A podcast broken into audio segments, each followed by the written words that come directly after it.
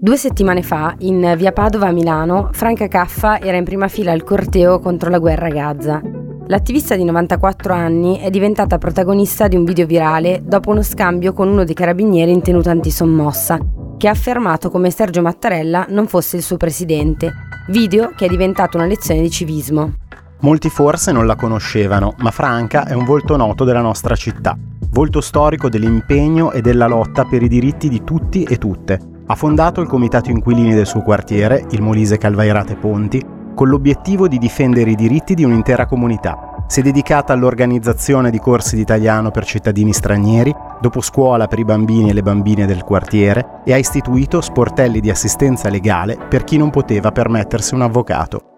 Il 7 dicembre 2023 eh, Franca Caffa ha ricevuto l'Ambrogino d'Oro. Tra le motivazioni che hanno portato a questa decisione c'è l'impegno politico, ma anche il suo carattere rivoluzionario, critico, controcorrente e a volte spigoloso. Insomma, dedizione e passione che caratterizzano Franca sin dal 1929. Con lei parleremo di diritti, conflitti, di lotte e naturalmente di Milano.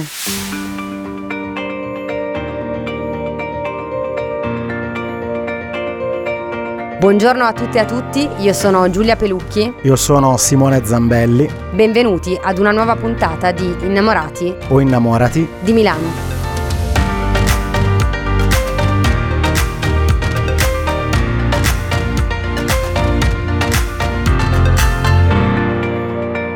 Innamorati di Milano. Benvenuta Franca e grazie di essere qui con noi alla prima puntata del nostro podcast. Oh, grazie, grazie a voi, buongiorno. Franca, sei diventata molto conosciuta al grande pubblico dopo un filmato diventato virale, ma eh, la tua storia è lunga, fatta di tante battaglie e di generosità. Ci racconti da dove vieni? Io sono una comunista genovese. Vengo da Genova e sono nata e cresciuta in un caseggiato abitato da famiglie di operai e ho fatto l'esperienza delle relazioni fra, fra quelle famiglie. È stata la mia scuola. Siamo rimasti in contatto per tutta la vita. Ci siamo ritrovati nelle occasioni significative eh, per le feste eh, e le comunioni e le cresime, i matrimoni e soprattutto per i funerali. E parlavamo in genovese e questo è stato, vengo da lì. Le nostre case erano piccole per il numero dei, dei componenti della famiglia, le condizioni di vita erano dure, però dalla finestra della facciata in lontananza si vedeva il mare. Dall'altra parte di fronte avevamo i monti e in questo senso attraversando la nostra creusa per eh, rientrare a casa eh, avevamo il senso di un mondo in cui potevamo star bene. Grazie Franca, sei arrivata a Milano nel 1964. Eh, com'era la Milano di allora e com'era il quartiere dove sei arrivata? La Milano di allora, ma io rientravo dalla Francia, era, non so dirvi, non so raccogliere le idee, erano condizioni difficili per trovare una casa, per trovare un lavoro. Io ero andata ad abitare in un sottotetto e il mio primo accesso alla nostra Milano. Avevo trovato un lavoro come docente nei corsi dell'umanitaria e poi via via mi sono un po' rinfrancata e mi sono data un impianto di vita che comportasse delle prospettive. Grazie Franca, cosa insegnavi all'umanitaria? Ah, lettere. Franca, hai lottato per il diritto alla casa, il diritto allo studio e anche i diritti delle persone con fragilità psichica e dei migranti. Eh, sei sempre stata al fianco dei più fragili, eh, degli ultimi ma anche dei penultimi. Insomma, una vita degna di essere vissuta. E oggi, a 94 anni, che bilancio faresti della tua vita? Io ricordo le parole del cardinale Martini. Io non faccio parte di chiese, di confessioni religiose, però ho ascoltato con attenzione le lezioni del cardinale Martini e intanto la prima sen- l'ho sentito un Duomo quando ha detto bisogna parlare sempre a fin di bene.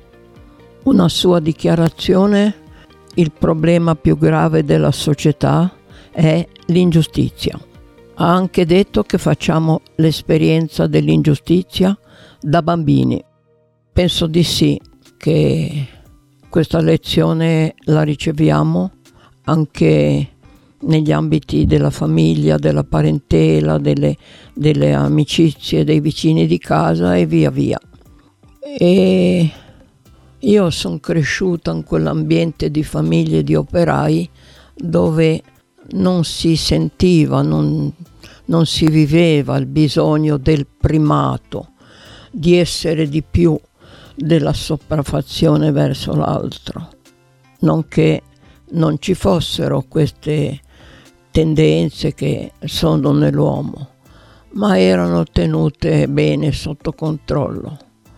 E ho imparato con le maestre e i maestri che ho avuto in in sorte e che mi sono scelta che ai comportamenti di ingiustizia bisogna dire di no, che questo significa vivere non piegando la schiena, non cedendo per qualsiasi motivo alla prepotenza e alla sopraffazione. Un'altra lezione che via via ho imparato e che mi è servito è questa, ne sento parlare poco. Io credo che la riconoscenza, la gratitudine sia un sentimento che possa illuminare la nostra vita.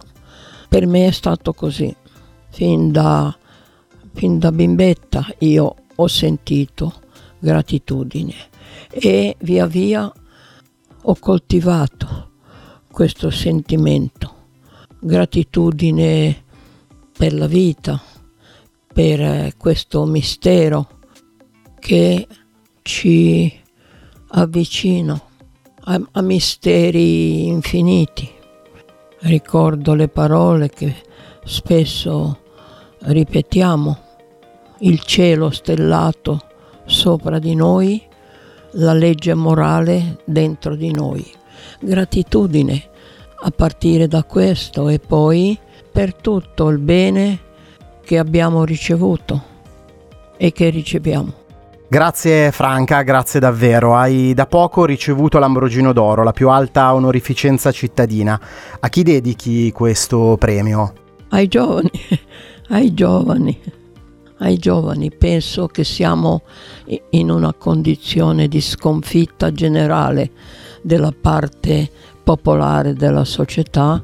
In Francia almeno sono scesi in piazza, noi no. Penso che abbiamo subito una, una guerra da parte del capitalismo mondiale globalizzato nel corso degli ultimi 50 anni e ce l'hanno fatta a fare la loro rivoluzione. C'è un saggio che consiglio, molto utile e illuminante, Marco Deramo Dominio, e esamina anche le virgole di tutto un processo eh, che ha portato il, il capitalismo eh, mondializzato a fare la sua rivoluzione, a renderci sudditi. Hanno finanziato università, accademie, premi Nobel e via via hanno portato a masse di, di popolo a arrendersi nel modo di pensare, di sentire e di comportarsi. Io questo me lo rappresento pensando, per esempio, a un giovanotto che sa appena appena leggere e scrivere e porta una felpa con su scritto University of New York. Così abbiamo cessato di lottare con serietà per la scuola, per il diritto alla scuola di tutti, per una scuola eh, che operi nel modo giusto.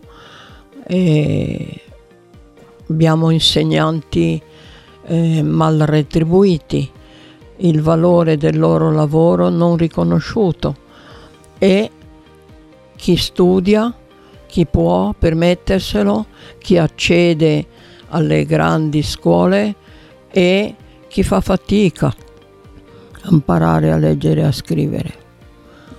Anche se io penso, eh, con le parole di Simon Weil, quando dice la cultura è educazione dell'attenzione, che anche chi non ha avuto il bene dello studio può avere raggiunto una grande cultura se ha saputo imparare l'attenzione nelle relazioni.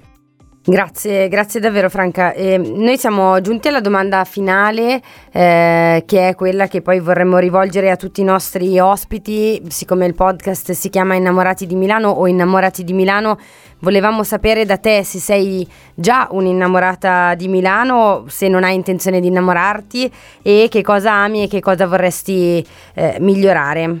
Ma io sono vissuta fra le milanesi e i milanesi della parte popolare della città. E abbiamo vissuto un'esperienza di incontri splendida, ci vogliamo bene. E, e sono un po' meno innamorata della Milano dei ricchi che diventano più ricchi e dei poveri che diventano più poveri. Spero che cogliate l'ironia perché di quella Milano lì non si può essere innamorati, si può essere solo, come dire, disposti a lottare per cambiarla, per cambiarla almeno un po'. Grazie Franca, io sono un po' innamorato di Milano anche perché a Milano ci sono persone come te e non smetteremo mai di ringraziarti. Sì anch'io, voi. Ringraziamo anche tutte, tutti voi per averci ascoltato, se l'episodio vi è piaciuto vi invitiamo a seguirci su tutte le piattaforme, a, commentare cosa amate di Milano e cosa vorreste cambiare. Fatelo anche suggerendoci temi e ospiti che vorreste ascoltare nei prossimi episodi. Ci sentiamo alla prossima puntata, ciao! Ciao!